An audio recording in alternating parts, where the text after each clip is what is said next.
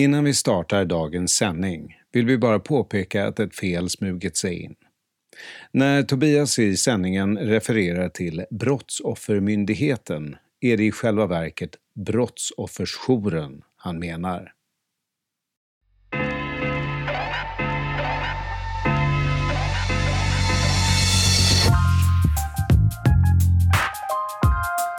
Så hon bara, men Tobbe, du har ju blivit våldtagen.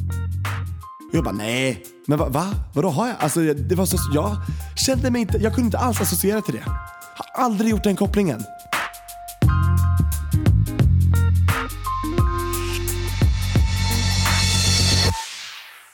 Välkomna till ännu ett avsnitt av Min dolda smärta. En poddserie om smärta som inte alltid syns på utsidan. Allt ifrån dolda och kroniska sjukdomar till psykisk ohälsa, rädsla, skada, förlust eller beroende.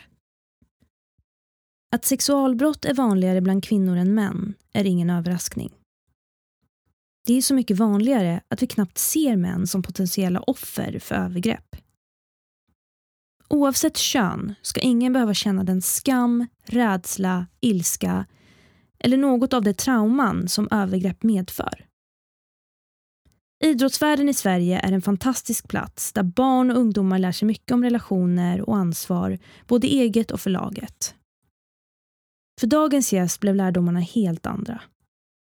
Dagens samtal handlar om vad som händer när fel person får ansvar och använder sin makt och relation till att förgripa sig på barn.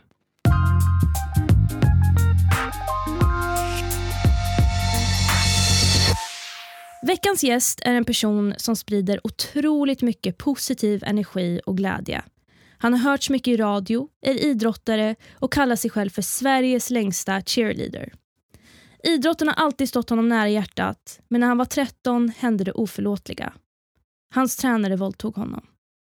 Det tog över sex år för honom att våga ta steget att anmäla och berätta för sina nära och kära. Välkommen hit Tobias Torvid. Tusen tack! Wow, vilken mäktig presentation jag fick. Ja, men tack för att du är här och är med i Min dolda smärta. Oh, nej, men det känns underbart. Tänk att Sveriges längsta cheerleader får plats ja. i den här studion också. Verkligen. Och, i denna podd. Uh, och Tobias, det är ju inte första gången som du och jag träffas. Vi, har ju känt, uh, vi känner ju varandra väldigt bra. Ja, vi måste vara ärliga med det. Ja. Låt oss bara vara ärliga med det. Mm. Och har sänt radio ihop och vet ganska mycket om varandras liv. Mm. Och Jag har ju alltid uppfattat dig som en väldigt energisk, glad, social och positiv person. Tack. Men sen hände ju något för mig väldigt oväntat för tre år sedan. Eh, och Det var ju att du gick ut offentligt i podden Regnbågsliv och berättade att du har blivit våldtagen. Oh. Och Det här kom ju som en chock för mig och många andra där ute. Och Det gjorde så ont i hjärtat att du hade gått runt och burit på det här i så många år. Hur kommer det sig att du valde att berätta det här i din podd? Ja exakt, för det var ju min podd som du nämnde Regnbågsliv som jag hade med mitt ex då, Anton.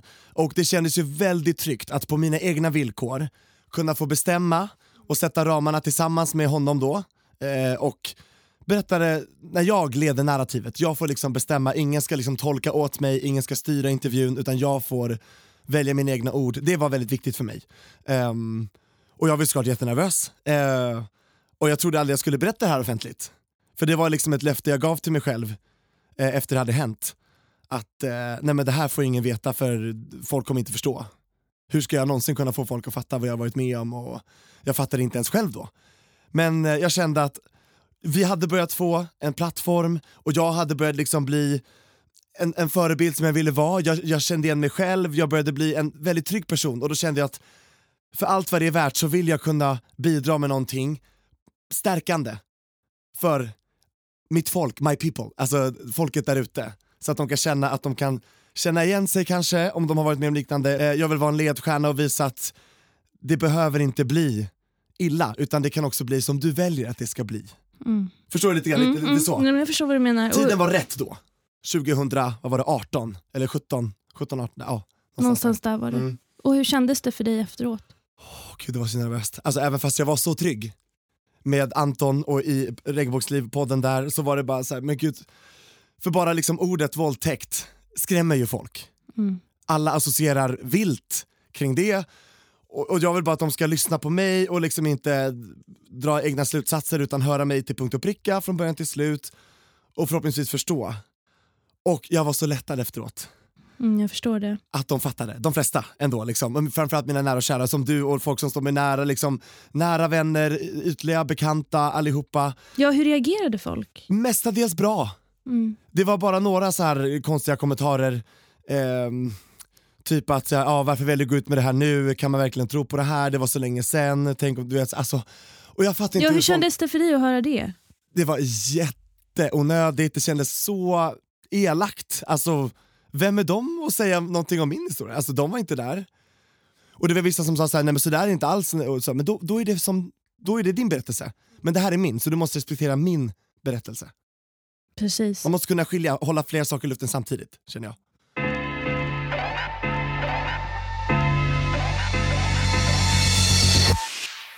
Du var ju 13 år gammal Ja.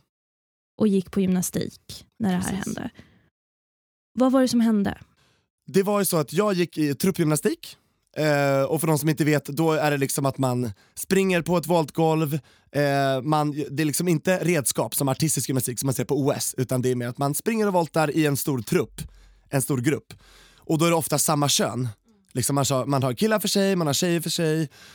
Och eh, då var jag nu i ett killag och jag hade gått där i ett, två år och vi skulle byta grupp, eller vi hade fått in nya i gruppen. Och så skulle vi ha en kick-off, en get together med våran coach, vår tränare då. Och han hade då planerat det här, att vi skulle vara hemma hos honom. Varför skulle ni vara hemma hos honom? Och det vet inte jag, för att jag hade aldrig varit ensam hemma hos någon annan vuxen, liksom utan andra vuxna som inte jag kände. Hur gammal var han? Han var 19 får vi komma ihåg. Ganska ung men ändå mo- alltså myndig och borde veta bättre. Liksom, han är ändå fullt vuxen jämfört med oss. I gruppen var vi 11 till 15 i den här gymnastiktruppen. Så de yngsta var så un- unga som 11 och jag var då 30, jag var mitt emellan. Och jag hade aldrig gjort det, men samtidigt, om jag ser till min egen historia, jag hade ju aldrig umgåtts med bara killar i grupp. Så jag visste ju inte vad man gjorde Nej. då trodde jag att det var så här det var. Att killar i grupp ses hemma hos varandra utan föräldrar oavsett ålder och det är okej, tänkte jag. För jag har oftast varit hemma hos mina tjejkompisar i grundskolan och då är deras föräldrar alltid hemma och liksom man är alltid i kontakt med föräldrarna hela tiden, telefonsamtal och liksom så och sen så åker man hem. Men nu skulle det vara övernattning också. Och vad var dina känslor inför det här eftersom du inte var van vid det? jättenervös. Men jag vill ju också bara passa in. Jag är liksom 13 år, liten kille som bara vill bli omtyckt. Liksom. Och jag kommer från en väldigt skyddad uppväxt. Det är så många olika parametrar i det här som man måste komma ihåg varför jag inte... Liksom, hade jag varit 13 år idag, när världen ser ut som den gör med sociala medier, att barn växer upp så mycket fortare för det ställs så mycket mer press och mycket mer, man utsätts för mycket mer, exponeras för mycket mer. Då tror jag att de barnen kanske, är, hoppas jag, är lite mer street smart och har blivit liksom uppfostrade att vara på sin vakt, men det var inte jag. Utan jag är uppvuxen i det här, det här du vet, röda hus, vita staket, olåsta dörrar, Mm. grannar, alla känner varandra. Så. så vem är jag då att misstro och misstänka att här kommer någonting hemskt att hända? Det, så var det inte. Så då har jag liksom satt lite grann förutsättningarna nu så att alla du som lyssnar förstår lite grann. Så jag kommer dit jättetaggad såklart på den här get together. Han kommer bjuda på mat och vi kommer liksom kolla på massa gymnastik och vi kommer liksom leka lekar. Och vad kände föräldrarna inför det här och att ni skulle övernatta hos er tränare? Ja, mina föräldrar ifrågasatte inte. Vad jag kan minnas, jag har verkligen försökt tänka efter eh, och jag har frågat dem i efterhand, så bara, misstänkte ni inte någonting? Och de sa nej. För dem så var det här inget konstigt. Och tydligen inte för de andra heller, för alla skickar ju dit sina liksom, söner. De var ju där, Det ska egentligen inte behöva vara någonting konstigt. eller hur? Men nu mot bättre vetande och framförallt om det hade hänt idag så tror jag folk hade så här: okej men vilka kommer att vara där och har vi några andra vuxna där också? Att man inte lämnar Mm. Barn själv med äldre barn. Alltså för han är ju fortfarande ett barn fast ändå vuxen. Det var det som var så, det var så, jag tror att det var väldigt gråa gränser och luddigt. Han hade liksom skickat iväg sin syrra och sina föräldrar så det var liksom föräldrafritt Mm. där då. Och när vi kommer dit så liksom tar han emot oss en och en och föräldrarna säger hej hej och sen så vi, vi ses imorgon då. Vi kommer eh, runt lunch liksom, ah, jättebra, toppen, vi ska ha jättekul, tack så mycket, ha det bra, hej. Inga problem där. Så ingen anledning till oro, ingen misstanke än så länge. Och sen så väntar vi tills alla har kommit. Och sen när alla har kommit så hälsar han oss välkomna och säger att vi ska ha en fet, kul kväll med massa skoj och lattjo och liksom, vi ska bara liksom lära känna varandra bättre. För det är liksom nya och gamla deltagare i gruppen så alla måste ju bli liksom mer kända med varandra och mycket mer så här bekanta. Och så, så det lät ju jättefint. Och han bjuder på mat liksom, och jag bara, åh det här är nice liksom. Um, och sen så kom då maten och det var pizza eller någonting. Eh, och då åt vi det, det var jättekul och vi typ hoppade på hans trampolin. Så att det var verkligen så här, så chill, länge liksom. Och sen när vi skulle gå in igen så skulle vi då kolla på lite så här, gymnastikfilmer då i hans vardagsrum. Och jag tror vi, alltså vi var jättemånga killar, vi var liksom ett dussintals liksom, och han. Och så kollade vi på det, men sen eh, efter ett tag så började folk tycka så här, ah, men det här det har vi sett liksom, gymnastik. Då började han sätta på musik istället. Mm. Och jag tror att det var alltså, jag vet inte, Britney Spears, Christina Aguilera, vad som helst, lite party. Eh, och bara uppmanade alla till att dansa, nu ska vi ha disco helt plötsligt. Och vi bara jaha, spontan disco. Det var jag inte van vid, för jag, alltså, kom ihåg jag var 13 år, jag har inte gått på hemmafest. Alltså jag vet inte liksom hur det här ser ut eller vad man ska göra, så jag följer ju bara andra. Mm. Som en liksom osäker liten 13-åring och bara okej, okay, grupptrycket börjar liksom märkas av nu lite grann. Att man så här, om man är, vill vara populär bland coachen, bland honom då, så ska man göra som man säger. Det märktes redan där. Mm. Och då började vi dansa och det var kul och vi bara såhär och han började liksom dansa med oss och la la la. Fortfarande inget jätte inappropriate än, men det kom ju ganska fort. När det blev väldigt varmt i hans lilla vardagsrum, då, då tog han helt plötsligt av sig sin tröja. Oj. Ja, och jag bara oj, det här var jag inte van vid, att man klär av sig hemma hos varann. Liksom. Så här, vad är var det, det här? din första reaktion? Ja, bara det här har jag inte sett förut, det här var jag inte van vid. Varpå han då uppmanar alla oss och bara hörni, vi klär av oss, det blir lite kul. Typ, eller något i den stilen. Och liksom, de flesta killarna gör det och då tror jag vi killar som tvekar också gör det. För att vi vill ju bara follow the flow, följa efter, inte vara osköna. Liksom, och så gör vi det och så känns det jätteobehagligt, jättekonstigt för mig och jag ser det på vissa andras blickar också att det här, det här var ju weird. Det här eskalerade ganska fort. Och sen så börjar han liksom dansa mer och mer intimt med oss barn. Och där börjar man liksom känna att det här, nu börjar han ju korsa gränser på riktigt alltså. Vad gjorde han för någonting? Nej men han, du vet så här, tryckare, gnida sig mot oss, alltså du vet så här lite väldigt, väldigt olämpligt alltså. Väldigt, väldigt mycket vuxendans om man säger så, med oss barn. 11 till 15 år killar liksom, det är helt sjukt. Och de äldre killarna märkte man så här, de var lite så här, nej men det här är inte så, så nice. Så då, när han märkte att det här inte gick hem så mycket, så tog han, då gick han ner i källaren och tog fram en stor sopsäck. Och i den sopsäcken så hade han då alkohol och tobak. Och han bara, tjena killar, titta vad jag har här. Lite gott gott typ, eller något i den stilen. Och så bara gav han ut så här cider, äh, alkohol till oss och bara så här, drick hörni, det här blir kul, då blir det ännu roligare. Liksom. Och sen så tog jag fram cigaretterna och började göra liksom munblås och så skulle man, det var någon så här lek han startade liksom. Eh, och att man skulle blåsa rök i varandras munnar så skulle man liksom göra det mun till mun, alltså det var verkligen så här, hång, alltså du vet, kyssa varandra, pussa varandra och röken skulle färdas runt hela och det var bara, och jag hade aldrig kysst och gjorde någon. han det här med alla då? Ja, ja, ja. Han gjorde det med alla olika omgångar och vi bara, vad är det som händer? Det bara hände så fort. Liksom, och jag hade aldrig såklart rökt och aldrig druckit så jag bara, vad är det här? Det luktade så illa och det smakade så illa när jag smakade där. Och jag har liksom vuxit upp i ett nyktert hem, jag har aldrig sett mina föräldrar dricka alkohol, det har aldrig funnits i mitt hem. Jag vet inte hur det doftar, hur det ser ut, hur det smakar, ingenting. Och sen kommer den här starka, liksom frätande, liksom brännande grejen i min mun och jag bara åh gud. Och jag känner bara att det är så obehagligt och jag liksom ser ju att trycket är ju, det skruvas upp nu, grupptrycket skruvas upp rejält. Så jag försöker liksom låtsas ta liksom öppningen och bara låta det rinna ner för kinderna så här och hoppas att ingen ska märka att jag inte sväljer så mycket. Jag försöker undvika det här men jag försöker att inte sticka ut eller bli utpekad som hallå Tobias varför gör inte du som vi ska göra, varför följer inte du? Du ville passa in? Ja, det var, det var som någon form av sjuk ritual, någon som du vet, det bara eskalerade, det var så absurt. Och sen efter det här så fortsatte liksom hans ja, hemmaklubb. Men liksom. de här andra killarna, Ja. de, de drack och, och rökte och... Oh ja, de äldre bara åh nice, du vet, de älskade det. Och de fick ju oss yngre att känna att vi var tvungna att smaka, att tvungna att prova. Om vi ville vara lika coola som dem. För man får komma ihåg, vi var ju så unga liksom. Alltså man vill ju bara passa in, det är liksom get together, ny grupp, man vill liksom känna var har jag min plats? Hierarkin är ju så stark, alltså du vet man vill ju inte vara lägst i rang, man vill, ja det är så mycket, så mycket olika tryck. Sån pressad stämning. Och just den här tränaren då, då mm. vad, vad kände du när han började bete sig på det här sättet? Jag blev jätteobekväm, jag kände att jag vill inte vara nära honom för jag vill inte att han ska liksom, få för sig göra någonting med mig. Jag, jag liksom kände inte igen honom, jag kände bara så här, vem är det här? Vad hade du för relation till honom tidigare? Ja, tidigare så var han den här sköna tränaren, han som alltid skämtade med oss och liksom fick oss att må bra. Han var ju ganska nära oss i ålder också. Och de andra tränarna var mycket äldre. Så vi kände att han liksom var som oss och han utnyttjade ju verkligen det. Att bli tjenis med oss och bonda med oss och var mer som en kompis än en tränare. Fast ändå coach, han hade ändå auktoritet och han, vi lyssnade inte på honom som en storebror. Och jag har ju aldrig haft en storebror så jag kände typ att det är så här det ska kännas. Typ.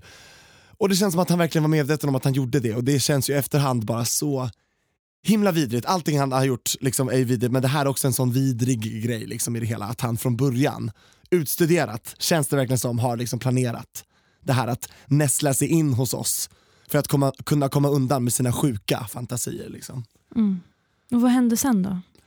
Efter den här festen så började folk bli lite trötta, lite svettiga, så folk gick ut och liksom rökte lite grann och kom tillbaka och sådär. Och då kände han väl att det var dags för nästa del av hans plan. Liksom, och då, då, skulle han, då fick han för sig att han skulle ha lite så här kvartssamtal med oss en och en på hans rum. Och hans rum var i direkt anslutning till vardagsrummet. Eh, så att det var liksom så här öppen planlösning, man såg dörren och då sa han så här, ja då kan ni en och en komma in med mig. Vi börjar med dig, så pekade han på en annan kille. Eh, och så gick de in och vi bara, vad är det här? Varför ska vi helt plötsligt så här? För det var ju så tvära kast hela tiden. Först blev det liksom mat, men sen var det fest. Och sen var det alkohol och sen var det mer fest och sen var det bara, nu ska vi inte, liksom, att det var bara, man hängde ju inte med. Det har alltid varit så oförutsägbart, vi visste inte vad kommer hända härnäst. Så jag var ju väldigt rädd, jag var väldigt på tårna och samtidigt mån om att passa in och inte sticka ut och iaktta alla andra, vad gjorde de och härma dem. Det var liksom min, min strategi för att kunna överleva det här. För jag, började, jag kände bara att jag vill typ härifrån. Men hur ska jag komma härifrån? Mm. Jag har ingen mobiltelefon, för det här var 2004. Alltså, vi, vi kids hade inte mobiler på den tiden. Liksom. Eh, de flesta av oss i alla fall. Så att eh, jag bara, nej, det, och jag ser ingen hemtelefon här, så jag bara vad ska jag göra? Och då, då, kommer folk undra. Så jag bara sitter där, och då är de borta då. Han och den här tränaren och den andra killen i 20 minuter. Typ. Oj, så länge. På hans rum. Och dörren är låst, för vi börjar så här rycka dörren men den är låst. Och vi bara hallå hallå och då är det någon äldre kille som bara vadå ligger ni eller? och vi bara äh. så här, oj vad innebär det? Fast det lät ju inte så bra typ. Mm. Fast, fast kom ihåg, jag var, som 13-åring, jag var väldigt oskyldig, jag visste knappt vad sex var, jag visste inte vad intimitet, intimitet var. Jag var väldigt så här, oskyldig, väldigt liksom grön inför allt det här liksom. Dekadenta eller vad man ska säga. Så jag, jag hängde inte med utan jag hakade bara på. Och i alla fall till slut så kom han ut och jag kommer aldrig glömma blicken och färgen på hans ansikte. Alltså min eh, lagkompis när han kommer ut ur tränarens Hur såg rum. han ut? Som ett spöke.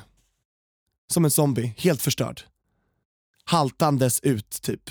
Nej, gud vad hemskt. Som att han, du han mår illa, vill spy samtidigt som han knappt kan gå. Liksom. Och går iväg till köket. Och vad tänkte du när du såg det här? Jag tänkte att jag vill inte in i det här rummet. Vad som än händer, jag vet inte vad som händer där inne men jag vill inte in på hans rum. Jag måste undvika det. På ett så smidigt sätt som möjligt. Men först, du, du sa ju att du inte hade någon aning om vad sex var för någonting. Mm. Och inte, hur, hur kände du på dig att det var någonting som, som inte stämde? Det här är en väldigt bra fråga för jag har då kommit fram till senare i mitt liv att jag tror att ens kropp förstår före ens psyke när man är mindre. Mm. För jag, jag, tror att vi har det liksom i oss, alltså rent primitivt, eller som, som människoart, att alltså fly eller fäkta, man känner på sig att det här är fara. Men när man är så ung som jag var, då kan man inte sätta ord på det. Och framförallt när jag växte upp så skyddat som jag har gjort. Jag kan inte sätta ord på det här, jag har inte sett det här, jag har inget att relatera till. Jag vet bara att det här är något jag aldrig varit med om förut och det känns inte bra, men jag vet ju inte varför. Och därför tror jag också att jag inte kan fly. För jag vet ju inte varför det skulle vara dåligt. Så varför skulle det då vara dåligt om jag inte vet varför? Att jag, du vet, jag börjar tveka på mig själv, tvivla på mig själv. Mm. Mina egna instinkter som säger till mig bara det här är inte bra. Men varför då? Nej det vet vi inte. Eller jag, jag mitt psyke vet inte det. Liksom. Och i efterhand, det är väl ingen, alltså ja visst kan man liksom prata med barn så tidigt som möjligt om liksom farorna som finns i världen. Och samtidigt fattar jag om man inte gör det för man vill inte ta ifrån det oskyldiga från barnet. Men alltså nu framförallt, som världen ser ut, har jag fått lära mig, det är väldigt viktigt att vi lär våra barn ändå på ett så bra sätt som möjligt utan att skrämma dem för mycket men ändå så här varningstecken på det här är dåliga miljöer, det här är verkligen dåliga människor, där så här ska det inte gå till. Liksom, för då kan hemska saker hända. Men där sitter jag fast liksom. I vardagsrummet. Och så, så skannar han oss liksom och, och kollar runt och pekar. Ja, så han gick till nästa direkt efter ja, ja. Det var bara liksom, vi avlöste varandra liksom. Eh, och så kollar han på mig. Och jag bara, nej ta inte mig, ta inte mig, snälla välj inte mig. Och han bara, Tobias, kom igen, vi ska in här på rummet nu. Och alla tittar på mig. Och du vet det är sån stämning, man kan, det, det bara, luften är så tjock och allting bara står still. Det är som att tiden Så du, du kände att de andra också kände på sig att det var någonting som inte stämde? Jag känner det nu efterhand, så här, vi var livrädda, små möss. Och han var typ katten som bara du vet, så här, styrde allting. Liksom. Vi var livrädda. Där började det verkligen bli otäckt. Och jag, man, jag kunde se det, jag kan fortfarande komma ihåg folks blickar när man tittar runt på varandra och bara, ingen fattar någonting. Det är bara helt sjukt, vi hänger inte med. Och så, vad ska jag göra? Jag kan ju inte bara sitta där för då vet jag inte vad som skulle hända med mig. Alltså kommer han göra någonting ännu värre mot mig om jag sitter kvar och inte lyder honom? Så jag reser mig upp, jag går långsamt till rummet och jag känner allas blickar på mig. Och så går vi in och han låser om oss så jag bara, okej okay, shit, nu är jag här liksom. Nu är jag fast. Och så sätter jag mig ner på sängen, och kollar runt i hans rum. Bara det ser ut som ett vanligt pojkrum, det hänger liksom affischer på väggarna. Liksom sängen är obäddad, det tänkte inte jag på var konstigt då, för jag brukar inte alltid bädda min säng. Men nu i efterhand så kan jag bara tänka vad som har hänt i den sängen innan jag var där. Liksom. Mm. Att vad, som, ja, vad han har gjort med den andra killen innan mig. Liksom. Men i alla fall så sätter jag mig ner där, och så kommer han sätta sig bredvid mig och bara, hej Tobias, bara, hur känns det i gruppen då? Vad tycker du liksom att, eh, hur känner du att du har för kontakt med de andra? Hur går det för dig liksom rent eh, skillmässigt? Hänger du med liksom, i gymnastiken? Och jag bara, ja det, men det känns bra och det är så kul att, att man får lära känna de andra nu och så här, jag bara säger, jag vet inte vad jag säger, någonting sånt. Och så känner jag ändå så här, jag hoppas liksom att, att jag inte ska vara utanför liksom, för jag är ändå väldigt osäker liksom. Och han bara, nej men det är lugnt, de andra gillar dig och jag gillar dig säger han och tar sin hand då på mitt lår och börjar stryka det liksom upp och ner. Och jag bara, gud så här har jag aldrig blivit behandlad av en vuxen människa förut. Så jag blir så här jätteobekväm och bara säger så här, eh, och får panik. Och bara, eh, jag, jag är faktiskt lite trött nu, säger jag då så här, bara för att så här, avleda, bara byta ämne helt. Och han bara, ja ah, men då kan du lägga ner i min säng. Och så tar han sina händer och lägger sig, trycker ner mig med han över mig. Alltså han lägger sig över mig och trycker ner mig. Och då blir det bara så jävla läskigt och så ja, Jag otäckt. förstår det, jag förstår det. Så jag slocknar. Ja, du, du... Ja. Athena, jag, bara, jag får blackout. Alltså jag, bara, jag tror jag bara tappar det helt, min kropp stänger av. För att jag blir så rädd. Min lilla kropp har aldrig varit med om så här mycket påfrestningar förut. Och det känner jag i efterhand är bland det bästa, men också bland det sämsta som kunde hända mig.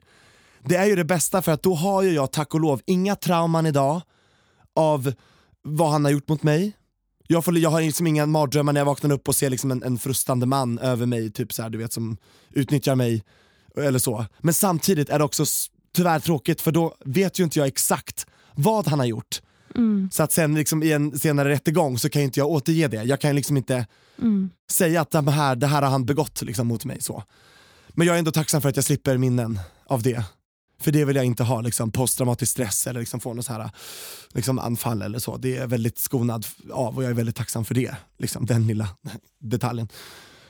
Men jag vaknade upp i alla fall och då har det gått en tid, jag vet inte hur lång tid. Kanske lika lång tid som innan, en kvart, 20 minuter. Jag vaknar upp ensam. Eh, jag känner att mina byxor är neddragna, för jag har ju fortfarande ingen tröja på mig. Så ligger jag där liksom nästan helt naken. Och så är det så här kladdigt på mig. Liksom. Jag bara, vad är det här? Liksom, det luktar lite konstigt.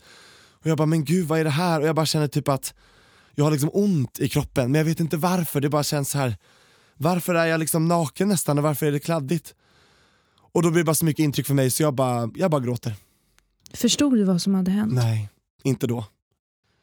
Men jag gråter, för jag, min kropp förstår att den har blivit skadad. Liksom. Jag har blivit utnyttjad, jag har blivit förnedrad, kränkt, all of the above. Alltså jag har blivit förstörd liksom. Så jag bara, jag bara gråter. Jag, känner, jag har aldrig känt mig så ensam, så utsatt i hela mitt liv. Så jag bara gråter och gråter och sen till slut så, så kommer det in några killar i gruppen och bara “men vad fan ligger du här Tobbe, har du runkat eller? Äh, kom igen, skärp dig”. Men de säger det, känner jag ändå med någon slags allvar och skak i rösten för att de fattar ju liksom så här. Mm, mm. tränaren var ju precis här inne liksom. Ehm, så att de torkar av mig, de tar ändå väldigt bra hand om mig och det är jag väldigt tacksam för i efterhand. Liksom, att de klär på mig, hittar min tröja, tar på mig en filt. Reagerar de inte på att du hade gråtit? Och... Nej, utan de förstår, för de, de kände ju bara så här, det här är ju bara så jävla vrickat och sjukt så att de vill ju bara och vi, vi får samtidigt, såhär, vad är vi, 11, 12, 13, 14, 15? Alltså vi vet inte allt hur man ska reagera, alltså hur man ska agera som person. Liksom, vi är ju barn. Så det liksom, vi bara tar det så här, och så försöker man lugna ner och bara nej, nej, nej, ta det lugnt liksom. Så att de tröstar inte mig så, men de, de får ändå mig att känna mig mindre ensam liksom, och ta hand om mig och sådär. Så där leder de mig, jag hulkar ut och haltar ut liksom, till köket där alla andra sitter då. För då har den här, då har den här leken att gå in till hans rum slutat liksom, efter mig. För det gick ju inte, liksom, för jag, jag fick ju blackout. Så vad ska, han kunde inte släppa ut mig. Och vart var tränaren? Han satt då i köket och sitter där med en cigg jag kommer aldrig glömma det. Han bara ja, så nu var det dags att vakna. Sömntuta, typ. Och jag bara känner så här, jag, jag kollar på honom som, med äckel, jag, jag känner att jag vill spy när jag tittar på honom. Och bara så här, jag vet inte vad det har gjort mot mig, men det det har gjort mot mig är hemskt. Jag bara känner det, hela min kropp bara säger det. Så jag vågar inte titta på honom, jag bara skrattar säkert nervöst. Så. Eh. Och sen går jag och sätter mig längst bort i andra änden av rummet, där liksom, så långt bort från honom som möjligt. Och liksom där någonstans så börjar liksom kvällen bara så här, det blir bara så här fri lek typ. Och eh, ja, han uppmanar ju folk under kvällen till att så här, men hångla med varann och liksom så här, ja, men bli bekanta med varann på liksom det här intima sexuella sättet liksom, som är så opassande. Så att det är så här, folk hånglar typ, och jag vet inte om det är för att de är fulla och rädda, eller bara för, alltså du vet, det är, det är bara så sjuk stämning. Och jag är så rädd och det känns bara som en mardröm, som en skräckfilm. Och jag hittar en annan killkompis som är ungefär jämngammal med mig, kanske ett år yngre eller någonting. Och vi bara sitter där och typ håller varandra i handen och liksom försöker bara vara borta från alla andra, inte vara i vägen och liksom gömma oss. Livrädda. Jag känner att vi var verkligen synkade i våra känslor, vi är livrädda små möss liksom. Ah, Jag kan verkligen känna den känslan nu, där jag börjar liksom andas. Ja, det är ju hemska minnen som kommer liksom. tillbaka. Det är det. Även om du, näm- du nämnde tidigare att du inte har fått något trauma, men det här är ju ett typ av trauma också. Det är ju det. Och jag, tack och lov så har jag ingen liksom värre trauman än vad jag har. Liksom att jag minns själva övergreppet, själva liksom där, när han verkligen liksom utnyttjade min kropp. så. Men allt det andra, liksom, det är ju bara som att det var igår typ. Jag minns det så tydligt, för att det, är det var ju någonting som verkligen aldrig hade hänt i mitt liv. Allting som hände där, det var bara så här. oj. Det satte sina spår verkligen direkt, det bara stack ut från hela mitt liv. Så här, det här har jag aldrig varit med om så vrickat, så absurt, så bisarrt liksom allting. Men ni sov över där. Det gjorde vi då. Och då sa han så här, då hade han liksom arrangerat att vi skulle ha massa madrasser i hans källare. Och det här är också så sjukt, det är verkligen så här psykopat, pedo, sociopat, bara sjuk jävel. Som har massa så här madrasser, så här utspridda. Och bara här ska ni ligga allihopa och ni måste sova nakna, ni måste klä av er. Ja och alla, alla måste så här, eh, pussa varandra godnatt typ, och så här, för vi är en familj nu. Vi är bröder, vi är familj liksom. Alltså du, det- den här leken bara tar aldrig slut. Ja, det är sjukt. Jag vet. Det är sinnessjukt. Jag kan inte fatta den idag, hur man kan få för sig att göra så här, hur man hittar på. Så här, alltså det, är så, det är så stört, det är så stört. Och så då, då, och i alla fall jag och den här killen då, vi, vi håller oss till varandra bara och vi bara så här kramar om varandra typ och bara säger så här, det kommer att bli bra. Typ, Du och din vän. Jag och min vän, precis. Så vi, håller, vi sover på en madrass, han och jag, vi håller varandra i handen hela natten. Så här. Vi somnar så, vi vaknar så, liksom, så här, krampaktigt håller vi varandra. Liksom. Och bara vill att det här ska, vi ska bara somna fort och så vaknar vi fort och så är vi härifrån fort. Att det bara ska ta, gå, ta slut, det här måste bara gå över nu. Vi, vi, vi vill inte mer, liksom. det, det räcker sedan länge. Vi vill liksom, ah.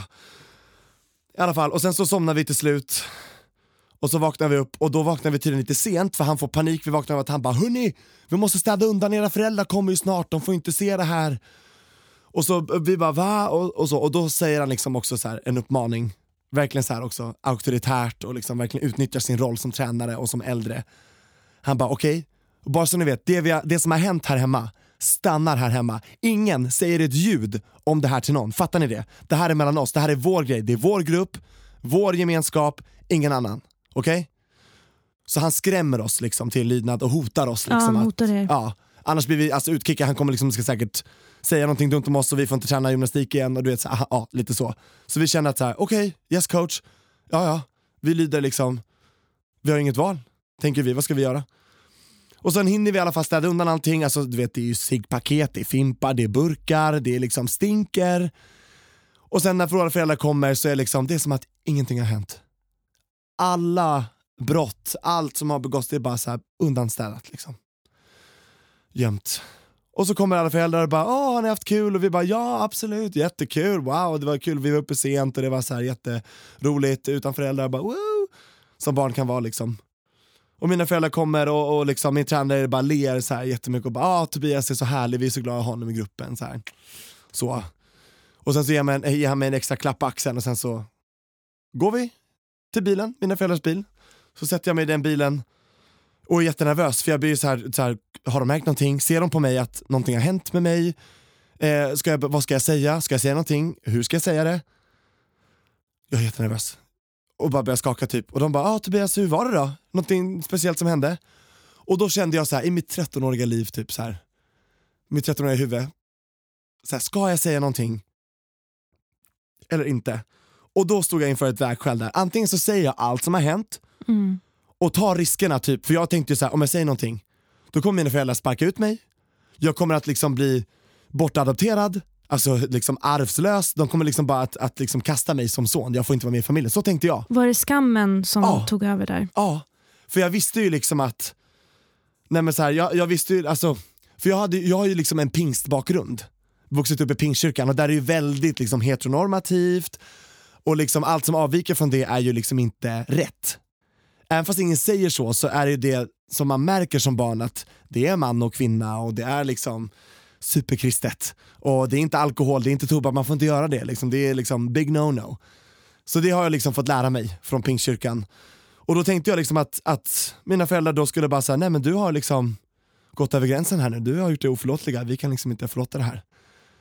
Tänker jag, och då tänker jag som barn, det är mitt fel. Alltså jag har gjort det här. Liksom. Jag tänkte inte på att... Men du var rädd? Jag var rädd.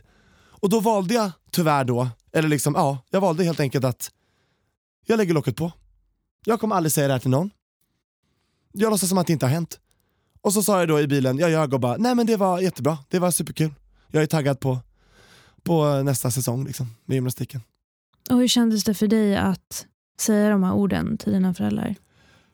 På ett sjukt sätt så var det faktiskt skönt, för då var det som att jag slapp ta ansvar för det, att det liksom inte hade hänt utan det var bara dåligt minne, en dålig dröm. Jag bara fick lämna det där och då, att det liksom, jag lämnade allt det där onda i hans hem, hemma hos honom, det var där det fick vara. Men jag visste inte då att det kommer ju vara, det är ju inom mig för evigt liksom. Men det fattade inte jag då. Och det funkade ju, att lägga locket på och låtsas som ingenting. Hela mina, resten av mina tonår liksom. Så du, så du tänkte inte alls på det här under dina tonår? Kände du inte att det här påverkade dig på något sätt? Det jag kände var att när jag sen kom in i puberteten ett par år efter det, att jag började dras till killar. Och då, då tänkte jag en snabb tanke att ja, men det är ju för det som hände för två år sedan med min tränare. Det, och då tänkte jag så här, då han, det är ju hans fel då, han har liksom gjort det här med mig. Typ att, som att han har påverkat mig och gjort mig till att jag nu bara gillar killar. För det, det som hände med honom, det var ju liksom min första upplevelse av intimitet och närhet med en annan människa. Liksom. Det var ju det han tog ju det ifrån mig liksom. Så jag hade ju ingen kompass. Inget sätt att navigera, så jag bara, ja men då är det så här, då, på grund av min tränare så är det så här det ska se ut tydligen. Så jag, jag hade en ganska jobbig tonår och jag liksom ville inte berätta för mina föräldrar fortfarande för jag kände fortfarande att jag befann mig mitt i en heteronorm och i pingstkyrkan och jag hade ingen att ventilera med så att jag fick bara ha det inom mig. Och det var ju väldigt jobbiga år liksom att inte kunna vara öppen med vad jag känner, mina känslor, vem jag gillar, vem jag inte gillar. Och... Ja, också de här åren där man faktiskt försöker hitta sig själv. Visst. Mm. Och försöker ännu mer passa in. Gymnasiet kommer och liksom folk börjar fråga mig, så bara, men vad gillar du egentligen kille eller tjej? Och jag bara, äh, jag vet inte. Alltså, så osäker. Och jag, jag, jag eh, skyllde ju på honom, min tränare, hela tiden där. Men det var inte som att jag, jag tänkte inte på vad han hade gjort med mig, alltså det, allt det här fysiska och övergreppen, utan jag tänkte bara att han har ju liksom då förtrollat mig, eller han har liksom bara så här, pff, gjort så att jag är så här. Men jag tänkte inte på att han faktiskt har gjort någonting hemskt mot mig också. Mm. Liksom, som aldrig kan gå att ta tillbaka, som aldrig kan gå att ändra. Liksom. Men fortsatte du idrotta under dina tonår eller vad hände efter den här händelsen? Slutade du i truppen? Eller vad? Ja, det var ganska naturligt att det här var en sån sjuk sak som hände för alla oss. Så att eh, vi tappade sugen och det var jättestelt på de få träningarna vi gick på efteråt med honom. Så han märkte också att det här funkar inte, liksom. han, nu har han gått för långt. Så jag tror han blev rädd och, typ, och då ställdes gruppen, den lades ner. Liksom. Och men de flesta började ändå sluta så var vi ändå för få så vi kunde inte fortsätta i alla fall. Så han märkte liksom att, ja oj shit det här gick ju inte liksom. Mm. Så att, då slutade jag gymnastiken och började på friidrott istället. Och så gjorde jag det i resten av mina tonår tills jag då var 19. Och sen skadade jag mig och sen så ja, lämnade jag idrotten. Och nu då, på äldre dagar, när jag närmar mig 30 nu snart, har cheerleading kommit in i mitt liv och nu liksom, gör jag det på heltid och liksom är landslagsmedlem och allt det där. Mm. Så att idrotten behövde inte påverka så mycket tack och lov. Nej, vad skönt att du inte liksom associerar Visst. det till någonting dåligt. Exakt, så han förstörde inte sporten för mig. Nej. För då hade jag aldrig, alltså då hade jag bara uh, blivit så förbannad eh, på det också. Inte nog med vad han gjorde mot mig som person men alltså om han hade tagit idrotten ifrån mig. Mm. Som jag känner är, är, liksom, är det jag är gjord för att göra. Liksom. Jag är gjord för att tävla och mäta krafter och liksom känna den här lagkänslan. Ett bra lag med en bra tränare, en bra coach. Det förtjänar alla att vara med om och det är det. Den, jag vill ju ha den stämningen. Mm. Och att han utnyttjade det. Mm. Oh, nej.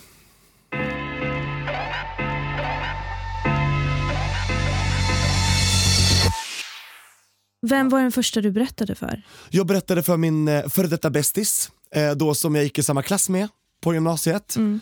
Eh, för det var lite så här, ja, gulligt kan man säga, när vi bestämde oss för att bli BFFs, best friends forever. Då, då sa vi att vi skulle dela liksom våra mörkaste hemligheter med varandra. Mm.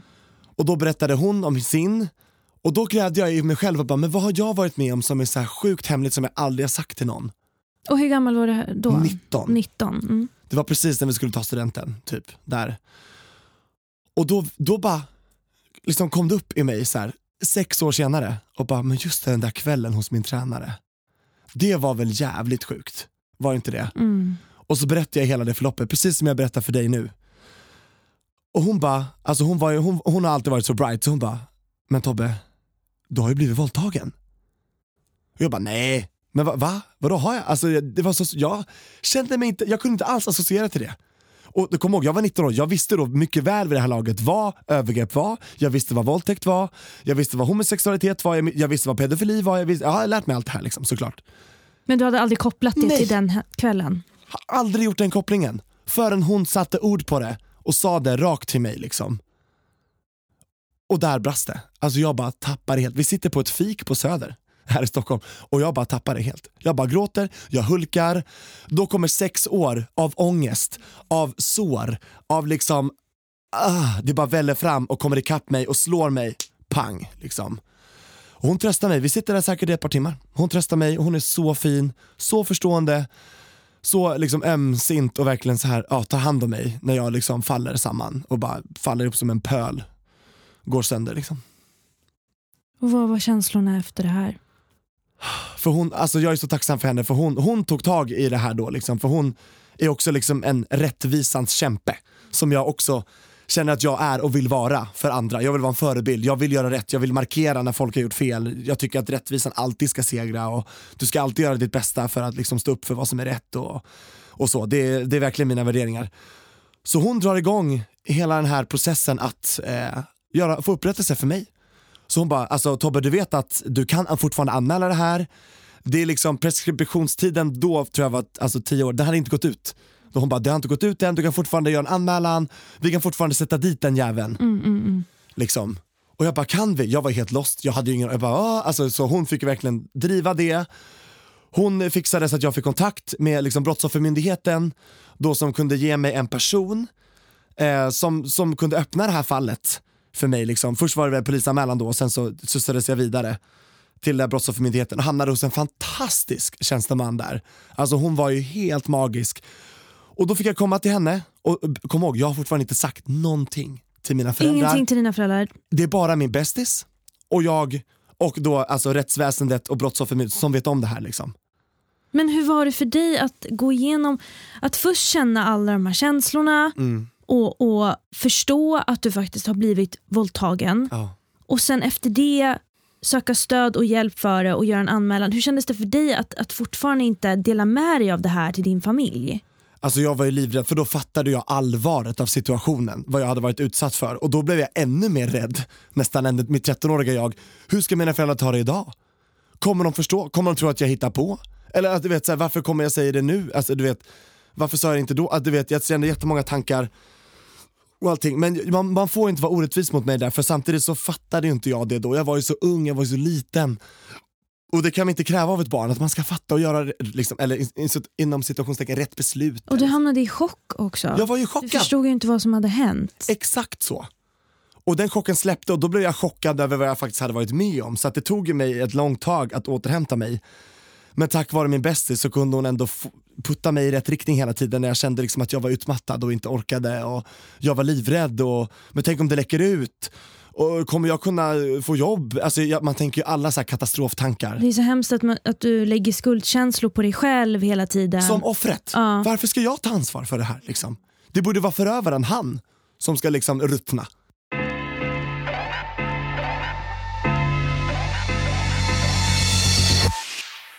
Du hamnade i en situation där du hamnade i chock, du fattade inte vad som hade hänt och det tog flera år för dig att inse vad det är som har hänt. Och det finns ju en viss bild av hur en våldtäkt går till.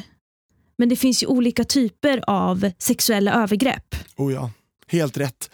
För alltså man tänker ju liksom, det är väl inte alla som, alltså det, för en våldtäktsman har inte ett visst typ av utseende och det sker inte på en viss typ av tid, på en viss typ av plats och som sagt på ett visst typ av sätt. Det kan hända när som helst, var som helst, mot vem som helst, av vem som helst. Tyvärr. Och jag vill inte att folk ska gå runt och misstänkliggöra alla och liksom, här, anklaga folk till höger och vänster. Men liksom jag kände bara så här, jag kände mig då efterhand också när jag ser tillbaka, jag, alltså jag var ju så sviken. Av föreningen, av truppen, av liksom alla, att, att ingen kunde liksom se att det här var något konstigt. Liksom jag tänker bara av de äldre killarna, alltså jag vill inte lägga någon skuld på dem, men liksom att, att jag kan inte fatta att det här inte läckte fram. Jag, jag kan inte fatta det i efterhand. Liksom. Och därför är jag väldigt glad att vi lever i en tid nu, liksom med att, att folk liksom känner jag, det är sociala medier, vi har mycket mer koll på saker idag och vi har kommit en bit på vägen och vi har hårdare straff idag än vad vi hade då. Och liksom, det känns som att vi ändå börjar ta de här stegen. Men då kändes det väldigt naivt, alltså mycket mer naivt än i, idag och eh, folk fattar inte vidden av det här och risker som finns och hur, vad man kan bli utsatt för och vad man kan komma undan med och så vidare. Alltså det är ju, oh, nej men det är så sjukt. Men hur blev du bemött när du sökte hjälp med din bästa vän? Jag, jag kan verkligen bara hylla Brottsoffermyndigheten. Jag tycker de sköter det här så bra. Det märks att de är proffs på det här. De har gjort det här länge. Jag kom till eh, eh grym tjänsteman som sagt. Eh, jag glömde bort vad du heter, förlåt. Men hon var fantastisk i alla fall som hjälpte mig. Och eh, nej, men hon förklarade allting så här, så här ser lagen ut, det här är dina rättigheter och det här är våra skyldigheter. Det var så tydligt, hon gjorde det så enkelt, man, fatt, man märkte att hon har jobbat med barn liksom hela sitt liv, att hon, hon var rätt person på rätt plats. Och det som var så tur för mig också var att när jag gjorde den här anmälan, när det blev ett fall om mig, så matchade den tack och lov fem andra fall.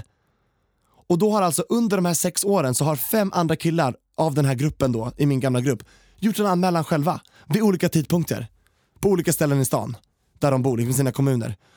Och då när jag kom med så kände de bara så här, hörni, vi har nu ett, vi har ett case här på riktigt nu. Och så började de nysta i det hela och ringa runt då till alla som var i vår grupp, eh, alla medlemmar och sen så eh, fick de ju kanske med några fler och pratade med några andra. Vissa avböjde, tyvärr.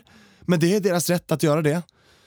Alla är inte redo att gå igenom en sån här process och, och eh, vissa har säkert mer än jag förnekat det här och fördömt det här och bara det här har inte hänt, jag kommer aldrig prata om det här och så. Men jag är så tacksam att, att min bästis och Brottsoffermyndigheten fick mig att göra det här, uppmuntrade mig att göra det här.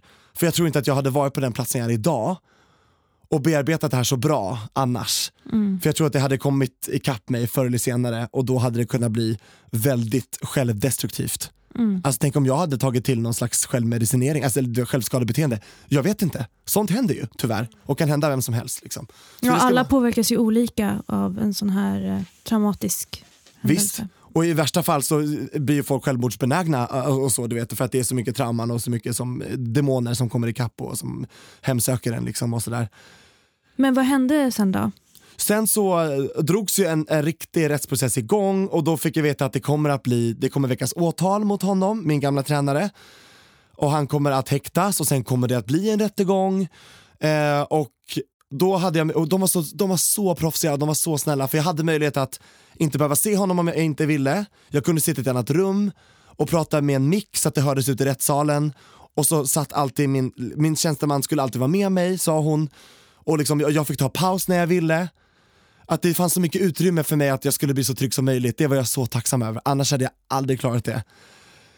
Men det var ju oundvikligt för mig ändå, för jag såg ju ändå när han kom in i salen när han gick ut. Och allting, och, och liksom när jag såg honom så bara kände jag så här, då var jag tillbaka som den här 13-åriga killen och bara så här, hela jag slutade andas. Och, blev, och hon såg det också, hon tjänstemannen som var med mig, att jag blev helt spänd. Och hon bara, ta det lugnt Tobias, du är trygg nu. Liksom, du, du är i säkerhet nu, alltså det, ingenting kommer hända dig nu. Utan det liksom, så hon liksom hjälpte mig verkligen Oh, och det är så himla skönt att man kan göra det här utan, och, utan att föräldrarna måste veta. För då var ja, de visste fortfarande Nej, inte. för jag var myndig vid den här tiden. Hade jag inte varit det så hade de ju kopplats in såklart. Men jag var ju 19 år, vuxen människa i lagens namn. Så att eh, det här skedde liksom bakom stängda dörrar. Det här var superhemligt, superanonymt. Det, var ing- det här läckte inte ut utan det här är väldigt, och jag är väldigt glad att man kan göra sådana rättegångar i Sverige, att det finns den möjligheten. Att, för det här, jag tror också att eh, eftersom att det är ett så känsligt ämne, alltså pedofili, sexualförbrytare mot barn, alltså det är verkligen så här äh, superallvarliga brott liksom. Så det här ska inte bara slängas ut till höger och vänster för allmänheten liksom, utan det här måste ju ske rätt. Så att ingen kan försöka påverka det här eller att det blir påverkat på något dåligt sätt. Och rättegången liksom går och jag får ju liksom dra min story då, precis som jag berättat för dig här, äh, äh, liksom allting och domaren och åklagare och allting frågar ju mig frågor och då kan jag när som helst kolla på min tjänsteman och bara säga så här: nej, liksom bara paus och då får jag ta en paus uh, om det blev för mycket och de var lite på ibland och då fick jag sen åh hjälp och så bara nu måste min klient ta lite, pff, så lugna ner sig och nu måste vi ta en paus. Så jag tog mig igenom den här dagen och det var ju också en jättepers, alltså det var en jättejobbig dag. Jag var ju helt mentalt och fysiskt slut. Mm, jag förstår det. Och behöva se min tränare igen också, liksom, han var där liksom, på andra sidan och bara, oh, det var ju fruktansvärt liksom. Och jag skakade och men jag sa min sanning, jag stod upp för det och jag, jag liksom orkade och vågade. Och jag är så stolt över mig själv och det hade aldrig gått utan stödet från min bästis och från Brottsoffermyndigheten och min tjänsteman. Så att jag är väldigt tacksam för det. Och efteråt, efter den här långa, långa rättegången, för då ska ju alla vi, vi var ju sex målsäganden, alltså sex killar då, som skulle berätta vår story liksom. Eh, och man hörde deras stories och jag, jag bara så här, shit, alltså att vi upplevde, ah, och det, det som var vår styrka, för det här var ju sex år senare, det fanns inga bevis. Vi har inget DNA kvar, alltså all sveda och verk fysiskt är ju borta. Liksom. Jag kan inte, så här, min gamla tröja, här är, alltså du vet, det finns ju inga spår kvar. Men det som var så bra i vårt fall var att alla våra sexhistorier var identiska. Alltså vi har på detaljnivå skildrat exakt likadant händelseförloppet under kvällen. Och det var ju till vår stora fördel som ledde till, tack och lov att vi kunde fälla vår gamla tränare. Men det som jag tycker är så dåligt ändå i efterhand är att eftersom att det här brottet skedde 2004 och han var under 21 vid tillfället 19 år så fick han jättelindriga straff. Han fick, vad fick han? Ett halvår, ett, ett och ett halvt år i fängelse och eh, betala skadestånd till oss på några hundratusen, alltså totalt då, eh, liksom till oss. Hade det hänt idag, med dagens lagstiftning, alltså då snackar vi flera år och flera hundra, alltså jättemycket skadestånd och jättemycket längre straff liksom. Så det var ju surt, men ändå, som de sa till oss, alltså Brottsoffermyndigheten, ni vann. Alltså jag vann, jag fick vinna. Så vi fick upprättelse, han dömdes, även om det var ett kort straff som han fick sona, så var det en markering. Och han får aldrig mer jobba med barn igen tack och lov, alltså det var ju liksom väldigt mycket för sent men ändå så här, då fick han liksom den här pricken som man behöver. Att liksom, så, han ska aldrig mer kunna göra det här igen. Liksom. Vi ska göra allt vi kan för det. Liksom. Så att, det var väl ändå en skön upprättelse ändå. Liksom. Fast det kändes som too little too late, men vi fick ändå vinna. Den här gången. Och jag vet att det är så långt ifrån verkligheten för vissa. Alla får inte vinna tyvärr. Rättvisan vinner inte alltid. Jag vet att du som sitter där och lyssnar kanske, liksom, om du känner igen dig, så här, det, det är ingen självklarhet tyvärr. Det är så synd.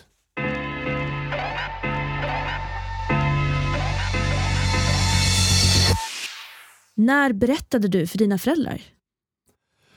Ganska fort efter det här så kommer jag också ut för mina föräldrar. Som liksom 19-20-åring. Ehm, och då känner väl jag att när jag ändå har sagt det så kan jag lika gärna säga allt inom citationstecken. Så det kommer ganska pang på. Eh, och så de, de vet ju inte vad de ska göra av det. Och tyvärr så säger de då, eh, vilket de i efterhand då liksom ångrar, hoppas jag och har bett om ursäkt för. Så varför sa du ingenting tidigare? Så här, men åh, varför har du gått och burit på det här så länge?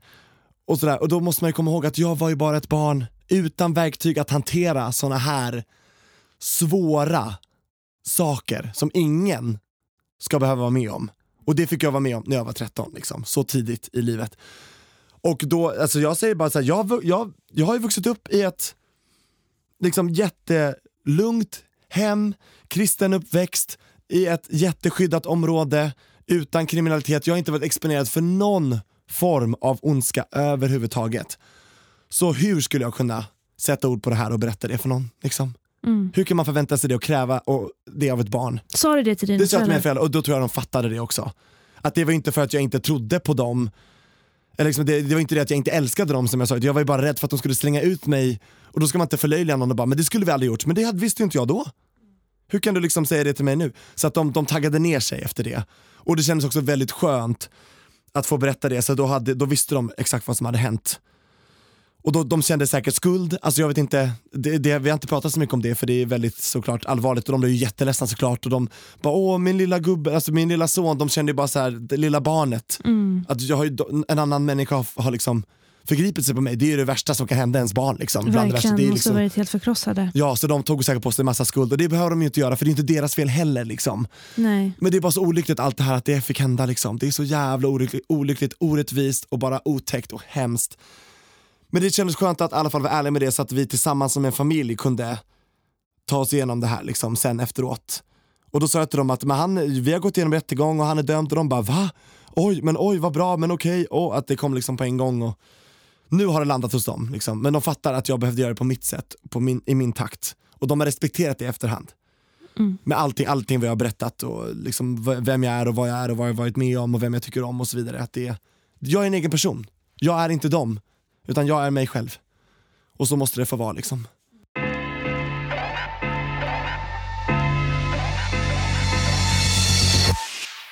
Och hur mår du idag? Ja, det är en bra fråga. Jag, jag, jag känner mig ändå, tack och lov, väldigt opåverkad på en dagsnivå av det här som har hänt mig när jag var 13. Nu är jag snart 30, mycket vatten har runnit under broarna, många år har gått. Men jag kan fortfarande när jag liksom, nu tänker tillbaks på det här och pratar om det här så känner jag ändå liksom att varför fick det här hända? Hur kunde det här hända? Det ska inte det får göra det.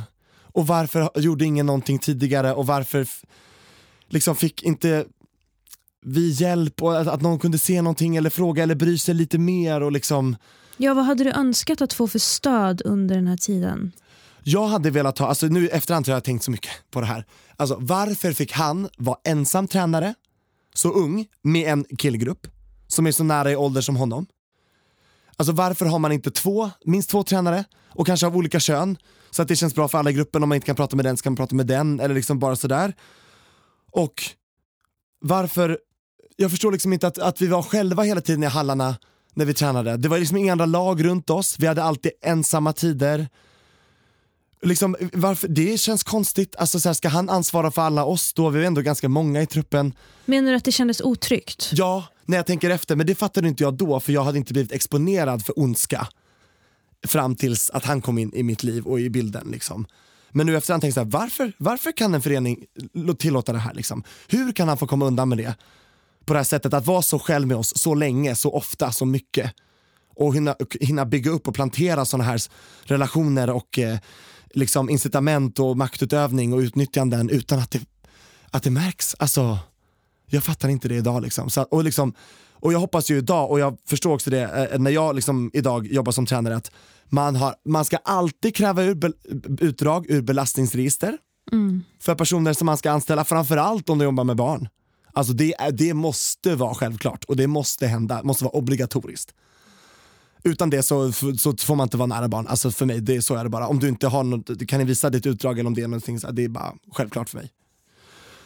Så att jag känner bara, va, jag, jag känner mig ändå sviken av vuxenvärlden här. Varför kunde det få gå så här långt till att vi blev utnyttjade och förstörda liksom?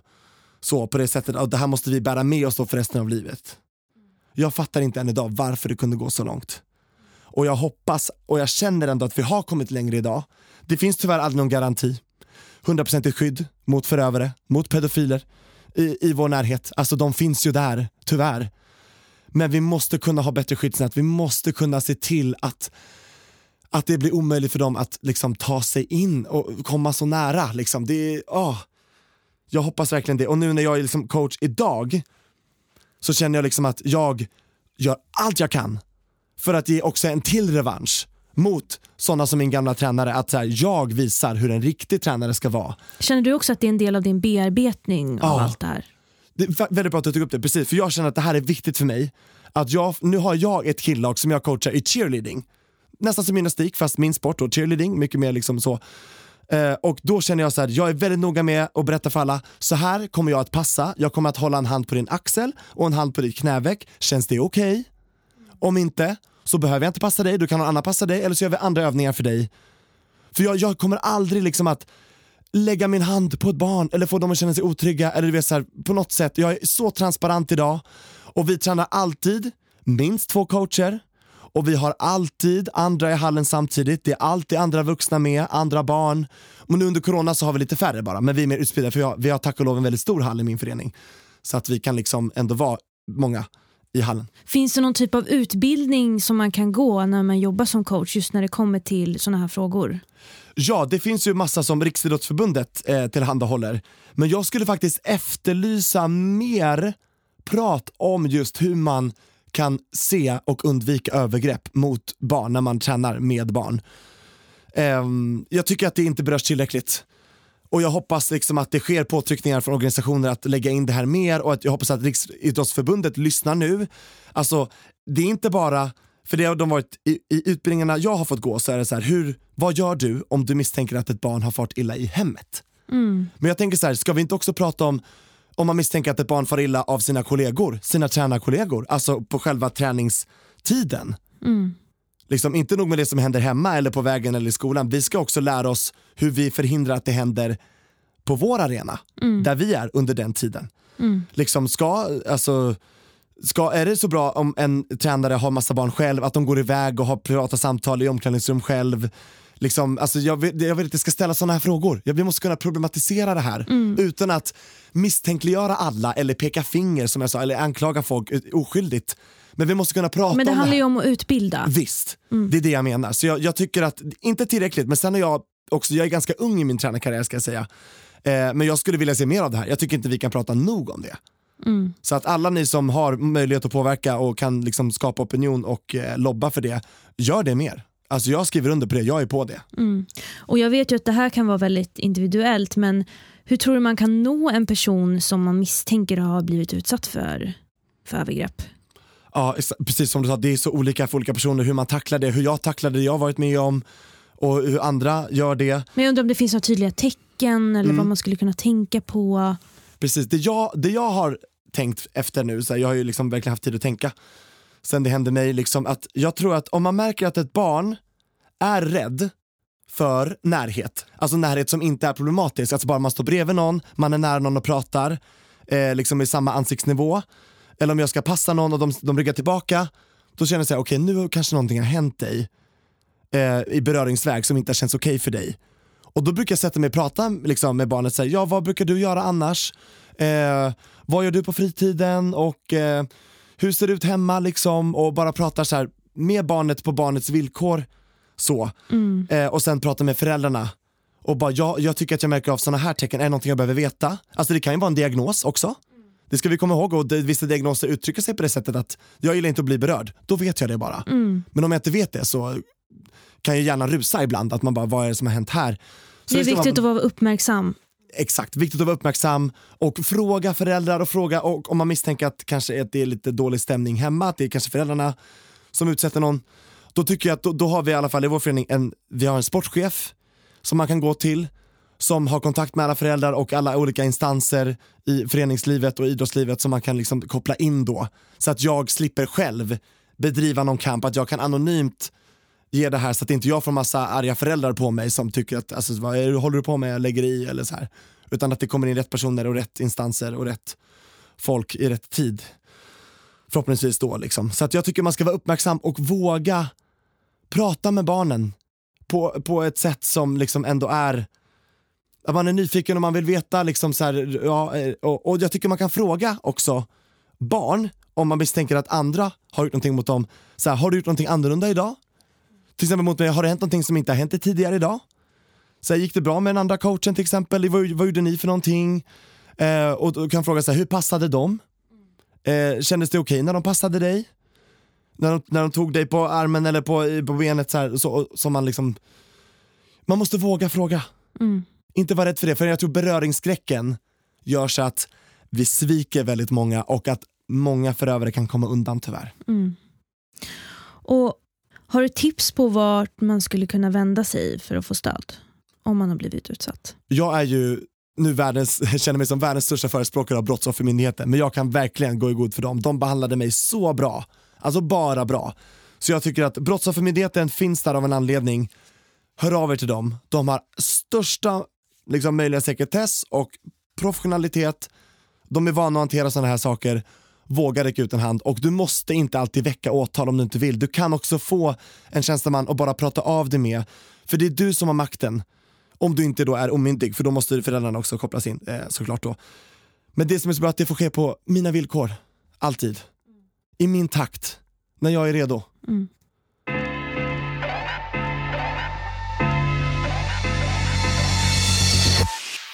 Men Tobias, hur ser du på framtiden?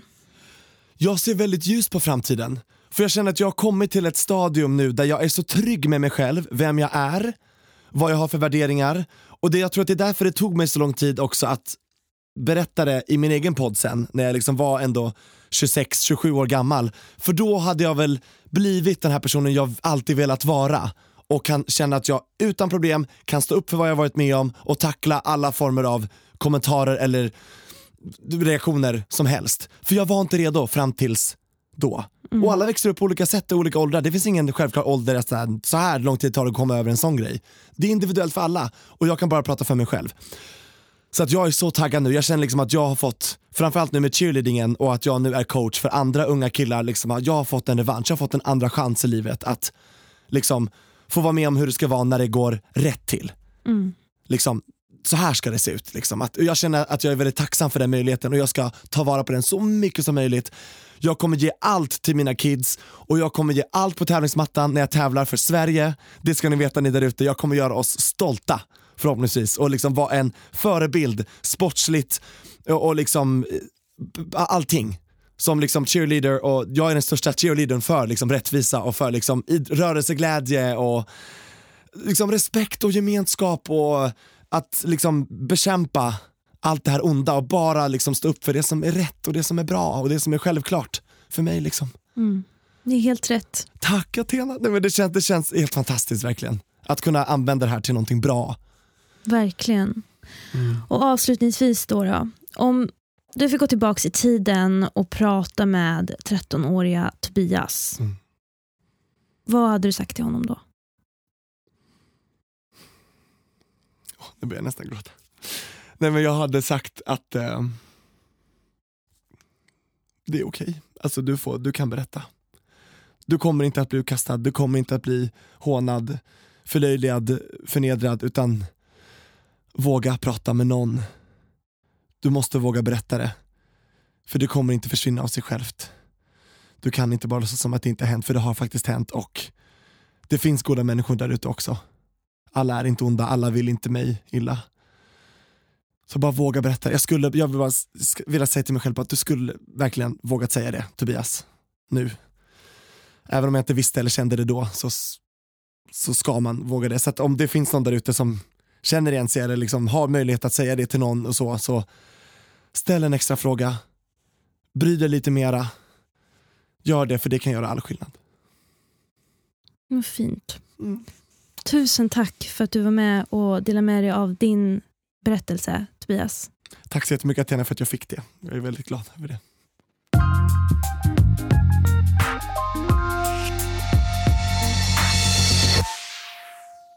Samtalet fortsätter med Cecilia Böttger Pedersen som är generalsekreterare för den ideella organisationen Stora Syster som hjälper och erbjuder stöd till personer som har blivit utsatta för våldtäkt eller andra sexuella övergrepp.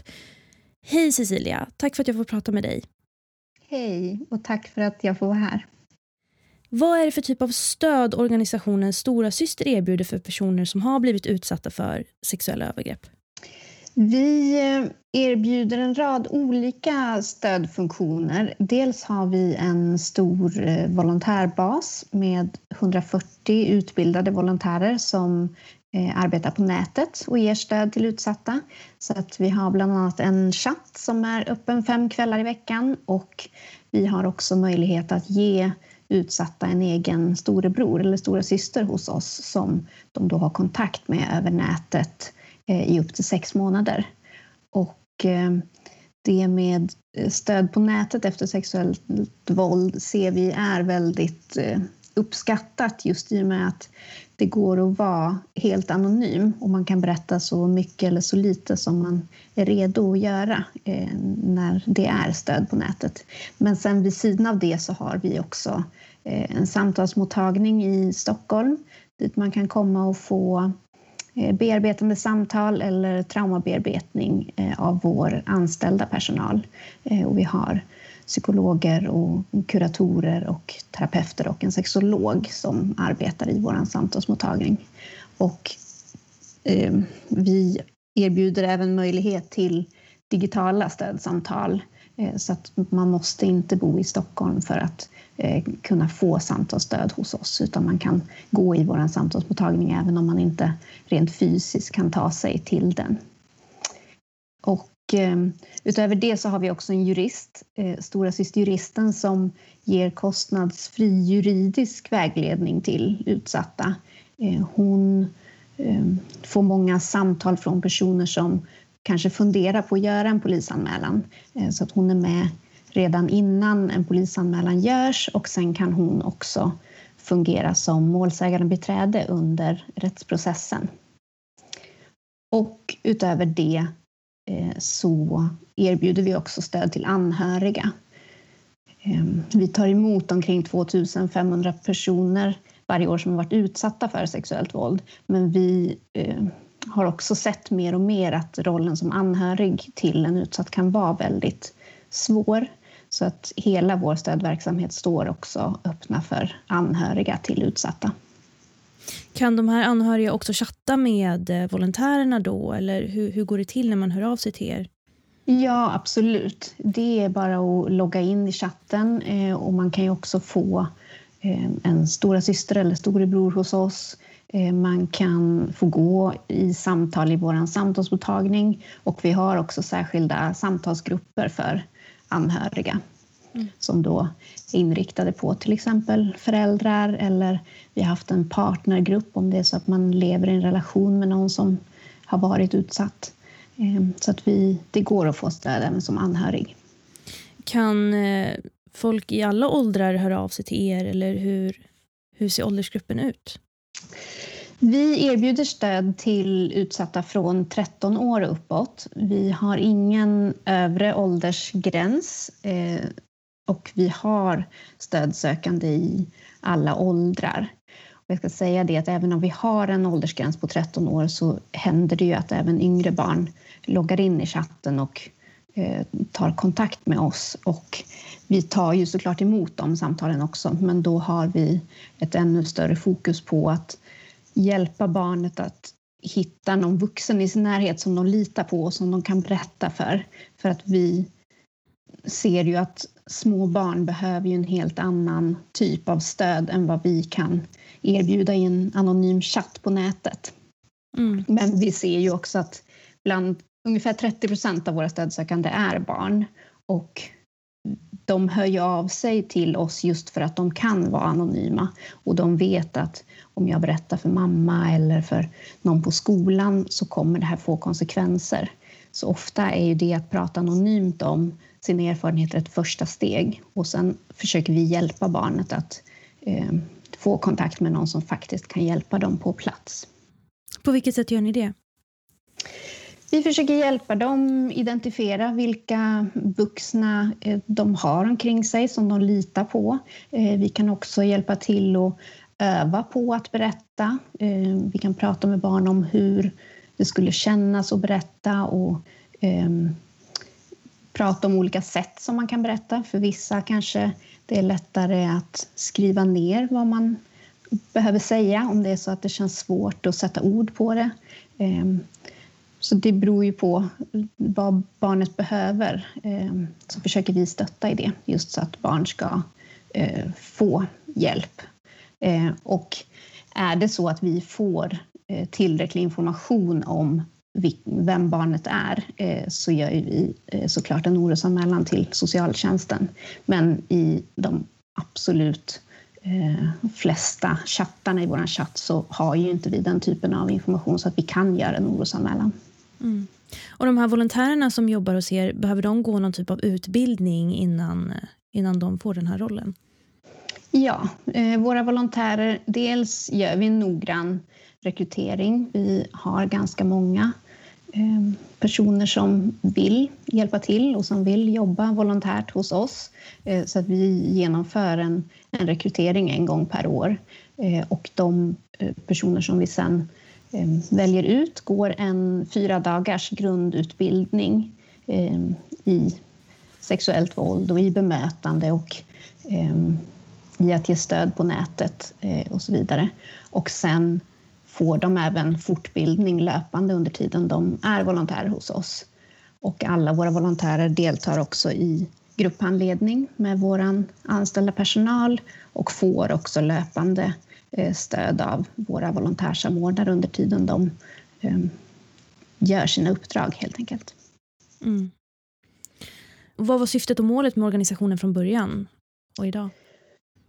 Eh, vårt syfte och mål är helt enkelt att vi vill eh, hjälpa till att skapa ett jämställt samhälle fritt från sexuellt våld. Och det är vår vision och det är ditåt vi arbetar. Eh, men fram tills att vi når vår vision så arbetar vi för att utsatta ska kunna få stöd i att bearbeta sina upplevelser.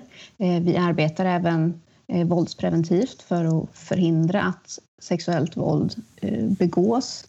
Och vi arbetar kunskapshöjande opinionsbildande och försöker eh, på alla sätt vi kan eh, bidra till att situationen blir bättre för personer som är eller har varit utsatta för sexuellt våld.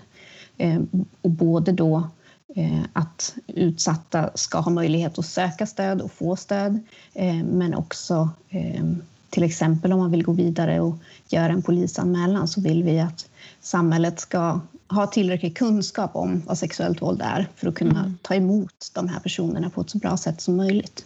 Mm. Och på vilka fler sätt utbildar ni? Vi eh, Vanligtvis nu har vi ju haft ett år i pandemin vilket har eh, påverkat vår utbildningsverksamhet ganska mycket såklart. Men vanligtvis så är vi mycket ute i skolor och utbildar. Vi utbildar skolpersonal i eh, både våldsprevention men också bemötande av eh, barn och unga som har varit utsatta. Vi utbildar andra organisationer som tar emot kanske andra grupper av stödsökande men där, där det sexuella våldet också kan komma upp. Eh, vi utbildar eh, ja, men, vi försöker nå ut till alla yrkesverksamma som kommer i kontakt med utsatta i sin yrkesroll just för att eh, bemötandet av utsatta ska bli bättre. Men nu under det senaste året har vi inte fysiskt kunnat vara ute och eh, föreläsa så mycket men nu har vi livesända föreläsningar en gång i veckan eh, på vår Facebook-sida eh, där vi har olika teman och olika aspekter av sexuellt våld. Och Vad är den största utmaningen idag när vi pratar om sexuellt våld i samhället? Um, alltså den största och övergripande utmaningen tycker jag är att kunskapen om sexuellt våld är så låg i samhället. Eh, sexuellt våld är ett av våra största samhällsproblem. Eh, vi har ju i Sverige bland annat den nationella trygghetsundersökningen som Brottsförebyggande rådet tar fram varje år.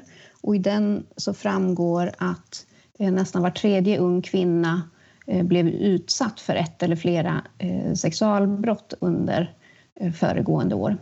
Eh, och unga kvinnor är ju den grupp som eh, är absolut mest utsatt men det sexuella våldet eh, drabbar ju personer av alla eh, könsidentiteter och i alla åldrar. Så överhuvudtaget att att det sexuella våldet är så vanligt förekommande i Sverige tycker jag är en, en, stor utmaning i att få upp den här frågan på både den politiska agendan men också för att se till att utsatta får tillräckligt bra stöd och hjälp eh, när de har blivit utsatta. Mm. Vad, behöv, vad, vad, behöver förändras, tycker du? Um, jag Eh, tycker att eh, vi behöver fler specialiserade verksamheter som är experter på sexuellt våld. Vi har ju, här i Stockholm har vi ju en akutmottagning för våldtagna. Eh, och det tycker jag behövs på fler ställen i landet. Jag tycker inte att det ska eh, vara beroende av vart i landet du bor eh, så ska du kunna få tillgång till ett bra bemötande och ett bra stöd och bra hjälp efter att du har varit utsatt för sexuellt våld. Och vi ser ju också mm, när det kommer till den juridiska processen, det att göra en polisanmälan och sen gå igenom rättsprocessen och få förövare dömda. Där finns ju också mycket kvar att göra mm. Mm. i Sverige. När bara omkring 5 procent av de anmälda våldtäkterna leder till åtal. Så där tror jag också mycket på specialiserade enheter inom polisen som då blir experter på att arbeta eh, med den här typen av eh, brott och som också kan fokusera och förkorta utredningstiderna när det gäller sexualbrott. Mm. Och hur stort tror du mörkertalet är när det gäller övergrepp? Alla som arbetar med sexuellt våld och mäns våld mot kvinnor är ju rörande överens om att mörkertalet eh, är enormt stort. Men hur stort det är eh, vet vi ju inte. Brottsförebyggande rådet räknar med att omkring 5 procent av eh, sexualbrotten faktiskt anmäls, vilket ju innebär att 19 av 20 sexualbrott aldrig anmäls och aldrig kommer till eh, samhällets kännedom. Ehm, och det känner vi igen från vår verksamhet också. De allra flesta gör ju inte en polisanmälan.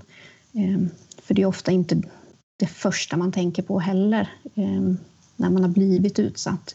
Utan det första eh, som man fokuserar på är kanske sitt eget mående och sen kommer en, en polisanmälan senare i processen. Och det är inte säkert att man någonsin kommer dit att man känner sig redo att göra en polisanmälan. Mm. Jag har ju pratat med en person idag som blev utsatt för sexuellt övergrepp av sin tränare när han var 13 år gammal. Och eh, Han var ju då idrottare. Så det jag undrar är om idrottsföreningar utbildas om övergrepp och varningstecken. Mm. Och jag har lite dålig inblick i vilken utsträckning idrottsföreningar eh, satsar på utbildning kring eh, övergrepp och eh, sexuellt våld och som du säger varningstecken. Eh, men jag tänker att det är en otroligt viktig arena att nå ut till. För idrottsrörelsen är ju en plats där extremt många barn och unga i Sverige samlas. Så att jag tänker att det är en bra arena för att eh, arbeta i och eh, hjälpa barn och unga Eh, och forma sina tankar om sex och samtycke och frivillighet och gränser och kommunikation. Eh, men jag är lite dåligt insatt i hur, i vilken utsträckning idrottsklubbarna eh, satsar på det här. Mm. Och avslutningsvis då, då, vilka är era bästa tips om man misstänker att någon i ens närhet har utsatts eller utsätts för övergrepp? Ja, först och främst om det är ett barn i ens närhet som Eh, man får en minsta, minsta misstanke om Eh, att den skulle vara utsatt för sexuella övergrepp, eh, då ska man göra en eh, orosanmälan till socialtjänsten så att de får inleda utredning och ja, men göra sitt jobb och ta hand om det här barnet. Ehm, men om det är en vuxen person som man misstänker är utsatt, då tänker jag att ehm, det är viktigt att visa för personen att man finns där och man är redo att eh, lyssna och stötta när personen ehm, väljer att berätta. Man kan ju fråga eh, rakt ut. Eh, man kanske ska vara beredd på att man inte får något svar första gången som man frågar. Eh, men att fortsätta visa att man finns där. Ehm, och också så tänker jag att man kan ge information till den man misstänker är utsatt eh, om vilket stöd som finns att få. För det kan ju vara svårt för en utsatt att berätta för någon i sin närhet. Det kan ju vara lättare att, berätta för en utomstående och då är det kanske första steget att den utsatta Eh, tar kontakt med en stödorganisation som till exempel Stora Syster eh, och sen efter det eh, hittar orden och, och kraften och får möjlighet att berätta för de närstående. Mm. Och hur kan man enklast komma i kontakt med er? Man kan gå in på vår hemsida storasyster.org eller eh, så kan man följa oss i sociala medier. Vi heter eh, Stora Syster på Facebook och Stora Syster org på Instagram. Har du några fler tips på andra organisationer som man skulle kunna vända sig till också? Ja, vi har Eh, Stora syster arbetar ju specifikt med eh, sexuellt våld. Eh, men sen finns det ju många andra eh, stödorganisationer som är eh, nischade på kanske lite andra eh, saker men ändå närliggande. Jag tänker till exempel på en organisation som heter Tusen möjligheter som bland annat eh, driver en sajt som heter Unga relationer eh, som då är särskilt inriktad på eh, våldsutsatthet i ungas nära relationer. Och vi har också Tjejzonen som är den största tjej tjejjouren eh, i Sverige. Och de är inte specifikt inriktade på sexuellt våld utan eh, psykisk ohälsa och andra eh, svårigheter som man kan uppleva som ung tjej. Så det är väl två organisationer dit man kan vända sig för att få stöd. Och annars för mindre barn har vi ju BRIS som har chatt och andra stödfunktioner också. Tusen tack för att jag fick prata med dig Cecilia. Ja men tack själv.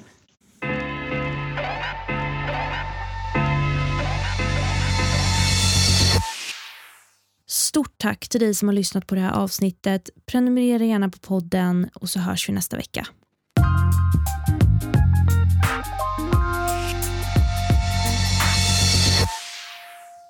Tack för att ni lyssnat och för er som kommit in en bit in i sändningen. När ni har hört Tobias referera till Brottsoffermyndigheten har det i själva verket varit Brottsoffersjouren han menat. Min dolda smärta spelas in hos Smile röster och ljudproduktion. Ljudtekniker Pontus Leander. Redaktör och programledare Athena Afshari. Regi Martin Forsström. Producent Andreas Segerfält.